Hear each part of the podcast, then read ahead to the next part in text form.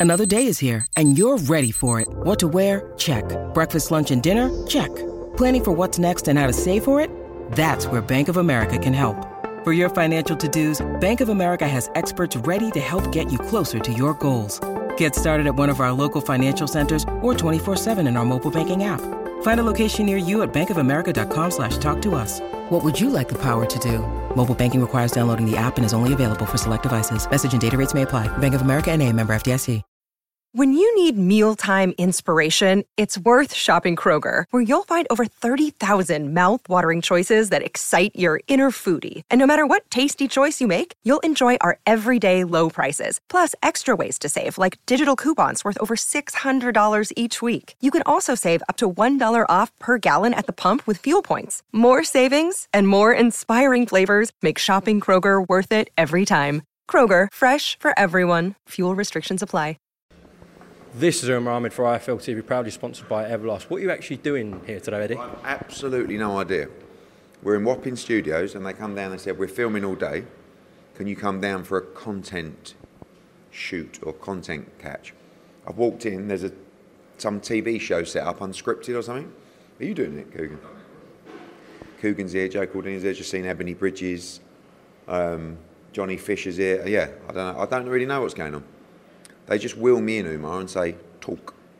And then bumped in and you were here with him. So you were like, a quick 10 minutes. So here we are. How was uh, Matchroom's Christmas party? Yeah, it was good.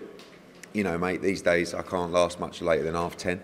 But it was, um, I, I, gave a speech on the night. It's, it's, amazing to see the growth of the company. I mean, there's over 100 people there working for Matchroom worldwide. Like, it used to be literally six people in the Romford Chinese. Now we're hiring out nightclubs and restaurants. And it's been a great year. Got great people working with us, and we like to create a great environment, and we like to reward people, and we like to give people the opportunity to become successful and move through the business and achieve in, in their own right. So, nice end to the year. A lot of work to do now. Big meetings tomorrow to map out and, and lock in the schedule for the early part of, of next year, and ready to attack. A couple of days off over Christmas, and then straight back to it. Eddie, quickly discuss uh, the other night with Josh Warrington How do you reflect on the loss and also the scorecard. It's been talked about a lot online. It was a great fight. I thought it was a, a fight between two tremendous featherweights, elite featherweights. Lopez very good. We knew that. Josh started really badly, but Lopez come out the, the traps really sharp. Felt like Lopez won most of the uh, the first half of the fight, and Warrington won most of the back end of the fight. With four rounds to go, I thought he needs to win three out of four or four rounds, all four rounds to win this fight and I gave him at least three of the last four. When I got in the ring, I was like, it's, it's difficult because you get in and the corner goes, oh, we've won that. I'm like, I said, it's very close, very close. When I heard 114, 114, I thought, about right for me. Two at 115, 113, and I did think, champion in Leeds, I think we'll get this. And obviously it went to Lopez. So, fight that could have gone either way. No massive complaints, just think a, a, slow start from Josh Warrington, but a great fight, and, and that's what happens when you're fighting elite level fighters. And he's declared Josh Warrington that he wants to carry on. So, is the aspirations another world title shot perhaps in America, or is it that, that fight with Leigh Wood? Do you know what? I don't think a lot's changed because before that fight, it was either fight Leigh Wood or fight in America. Now, obviously, he has to do it without a belt, which makes it a little bit more difficult, but. We're trying to lock in Leigh Wood against Mauricio Lara. You've seen Leo Santa Cruz has, has stepped away, so Leigh Wood is the super champ with the WBA. He wants to fight Mauricio Lara, which is just a just just tremendous fight, which we'd love to make. And I think the winner of that can fight Josh Warrington. So it won't be a unification, but not a great deal changes for Josh Warrington in that respect. You're going to do your best to try and avoid that BT clash on Jan 28th with Better Be yeah, Yard. I mean, Jan 28, you know, Jan 28 was our January date, but at the same time, you don't want to clash too much. Sometimes it's unavoidable. Um, if we do move it, we'll move it to February the 4th but we were supposed to be going at Madison Square Garden on February the 4th, so that would move to February 11th. So again, tomorrow is the meeting with the zone to lock in that global schedule, and, and we'll have an announcement on that before Christmas. I'm sure tomorrow it will be discussed about uh, the potential rematch uh, for Anthony Joshua and Dillian Whyte. Is that the most likely fight? Um, probably not next. I mean, look, AJ is going to fight end of March, it looks like. I don't think that will necessarily be Dillian Whyte. But the issue at the moment, it's not even a big issue, is as you know, it's been well documented, he's out working with trainers and building a training team. you can't really lock in the opponent until the training team is in place because they're going to be a key part of that decision. So I expect that we, we pretty much know the date that he's going to fight. It's going to be in the UK. Um, and we have a list of four or five opponents. Dillian Whyte is on that list. It's just whether that's the one that happens in March or that's the one that happens in June, July. We'll have to see.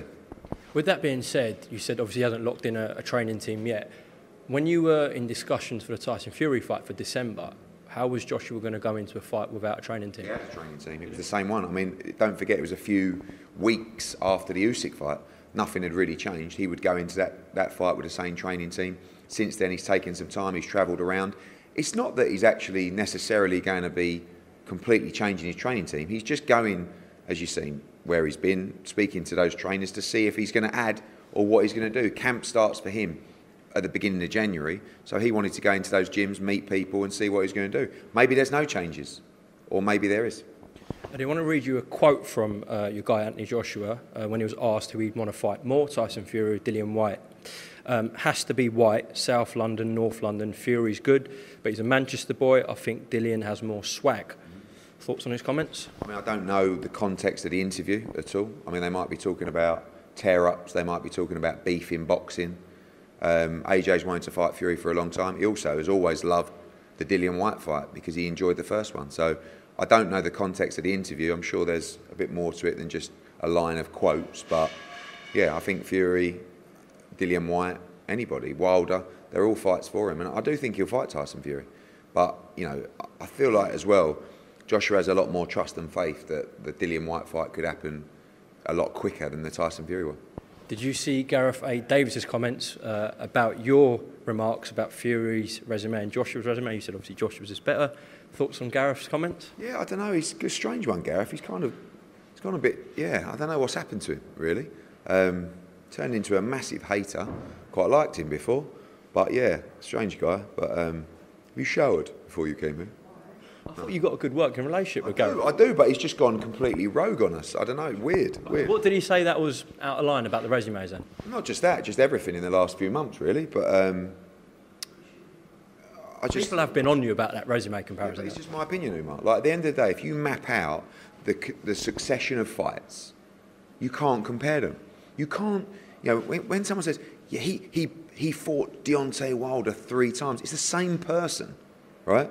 And he beat him every single time. Like I, I don't. You know, we're talking about a run on a resume, right? I'm talking about a consistent run. I'm not talking about throwing in Tom Schwarz and throwing in Pianeta and Christian Hammer and these guys. I'm talking about consecutive one after the other. And I believe on paper, that resume of fights, that run of fights, is much stronger than Tyson Fury's. Don't have to agree with me. It's fine. What if he goes and beats Usyk in February or March? I think that's uh, puts him in a tremendous position. Puts him pound for pound number one, uh, in my opinion. So that I think so. I think Usyk. I think right now. I mean, look. I think it's harsh to take the pound for pound slot away from Canelo Alvarez after a Bivol defeat, but they did it, and I understand. So I think Terence Crawford or Alexander Usyk is the current pound for pound number one. I think if Tyson Fury beats Alexander Usyk, there's a very good case for making him pound for pound number one. That's fair enough. Um, it seems like the attitude from Tyson Fury, from Frank Warren, is that we want the Usyk fight, obviously, undisputed, and then we're looking at Joe Joyce. Them removing Anthony Joshua from the picture. Tyson did an interview with Kugan the other day. If it was going to happen, it would have happened in December, just gone. When Chisora stepped up and manned up, stepped up to the plate. Guarantee you, you will not see it. 100%. Like you didn't see Froch Calzaghe, you didn't see Hatton Witter, you didn't see Amir Khan versus any of them. It's not happening much. 100%. Not happening. Said absolutely not happening, 100%. Your thoughts on that? Then he does another interview saying, I will not be happy with my career unless I fight Anthony Joshua. If you're going to take one word he says seriously, then you're a mug. But he's entertaining and he's a showman. If you think, I mean, you'd have to be quite daft to think they're going to fight Joe Joyce over Anthony Joshua when the Anthony Joshua fight is worth seven, eight, nine, ten times as much money. But we'll see. At the moment, there's no real point discussing it because AJ's focused on March, early April, and um, Fury may well fight Usyk. Who's the biggest star now, Fury or Joshua? Mm, I mean, people watching this will say, "Come on, Eddie," but I know the numbers. You know, at the end of the day, Tyson Fury against Derek Chisora did less than 300,000 buys on pay-per-view, right? AJ could fight you and do 500,000 buys on pay-per-view. So we shall see. But look, maybe, you know, he's got a fight coming up. We'll see how that does. Eddie, the uh, WBA ordered um, Alexander Usyk to defend his belts against Daniel Dubois. Now we know that situation probably not going to happen because the undisputed will take place. But in terms of your guy and Kalle Sauerland's guy, Filip Hrgovic, so our understanding was the IBF was next because you re- requested immediate purse bids, etc. So with that WBA being the next in the rotation, where does this leave Filip Hrgovic? That's not confirmed. But at the, the end of the day, you know, Daniel Dubois should be pushing for that fight now. I mean, he'll probably get told not to. But you know, if he's his own man, he should be pushing for that fight. We're obviously pushing for Filip Hrgovic's position, and we'll have to see how it plays out. There's a lot happening behind the scenes. Obviously, undisputed fight is good for boxing, but at the same time, we have to respect the, the rights of, of the fighter. So you saying the IBF still could go first ahead of the WBA? So there's, there's ongoing discussions about the whole situation. Okay. Um, Eddie, uh, again, Kugan did an interview the other day with uh, Lawrence Okolie. It's the first time he spoke um, since there seems to be a bit of a fallout with, you, with yourself. So, what did you make of Lawrence's interview? I haven't really. I've only seen clips like you know that on Instagram stories and stuff like that. Um, I think. I mean, a lot of what Lawrence said is not correct. We never asked him for five hundred thousand pounds at all. Um, he has a fight left on his contract. That's our legal position. Um, you know, he claims that the extra fight, you know, was was signed off by his team and not him but yet he accepted all the terms of that fight and never mentioned it after. Um, so, uh, you know, not a lot to say really. It's a disappointing situation, but it will be played out how it plays out. Eddie, a point that Lawrence made was you said that you've lost money on him in fights and sometimes can be boring on the eye. I think he's going to be the first to admit that in some of his fights. So, why are you so insistent on keeping someone for one more fight that you keep losing money on? Because we have a contract, contract with him where we have delivered for him on every single level someone interfered with that contract, offered him more money, and he wanted to take the money rather than honour the deal in his contract. Thus, what we have done for the entire deal, which is honour the contract and pay him a hell of a lot of money and lose a hell of a lot of money consecutively over time, it's not really about, you know, it's just about, um, it's just about what's right and wrong. But it doesn't, you know, at the end of the day, I'm not going to lose bundles of sleep over it. We've done a tremendous job for Lawrence Okolie. We've delivered on every single level, as has 258, who he also left. Um, and that's the situation. Had one fight left, got a big offer, wanted to leave. You can't just, when you're under contract, you can't just come and say, I've had this great offer. Come on, you've got, you got to let me take it. It's like, well, hang on a minute, you have a fight left un, under the agreement. The situation is, you play it out over time where he wants to say, yeah, the, the, uh, the, the contract has expired. At the end of the day, the contract expires because he's chosen not to fight under that term. There's still a fight left under the agreement, and the interfering party, of course, will be dealt with. He said that though he came to you when that offer uh, came in from Sky and said that I don't even want you to match it, just come close and I'll stick with Matchroom. I'm happy with Matchroom. So how comes that offer wasn't made from yourself? Because the offer, which I've seen to be the face of Sky Sports Boxing, was in my opinion, not a representation of the right value for Lawrence Okolie. You are quite right. Sky interfered with his contract. Sky offered him a deal while he was under contract, and ultimately, that is the reason why Lawrence Okolie wants to leave because he got offered more money. Understand it. Also, understand and respect the contract. I don't necessarily. Every fighter should be wanting to make as much money as possible. Um, the contractual negotiations were beyond that and they come to us and they said, "Here is I saw the document, the face of Sky. Sports. We've had this conversation plenty of times. The face of Sky Sports Boxing. Here's the money. This is the money I've been offered. What do you think?" And I said, "No, we you know we won't be getting near that number, but you have a fight left, and you know we'll see what happens from there." Of course, he wants to leave because he's been offered a great deal. Sky interfered with his contract, and so did Boxer. and obviously that's the reason we're in this position just picking us back up. We're not editing anything. No, it's just running out of battery, but people will still think. Um, he's saying that he didn't consent to this. So when you put that extra fight in, he's saying, let, let, go on. I'm not going to go into it too much. What I'll tell you is this. He had a fight on the Anthony Joshua card. Yeah. Okay? It was to fight for the world title. The fight fell through on Monday or Tuesday of fight week. Okay? We had two options. take him off the card or find somebody else to fight. Okay? The legal representative that is assigned within his agreement signed off on everything. Okay? And Lawrence Okolie knew everything about it. Basically, if he had a situation where we found Jezewski, who was completely awful, sorry, Jezewski, and obviously we said, look, you're not going to get world title money, so this is a fight outside of your agreement. Here is the money for this fight, which is different to your money that's in the contract. This will be an additional fight within the contract. Of course, he said, Yes, I want to fight.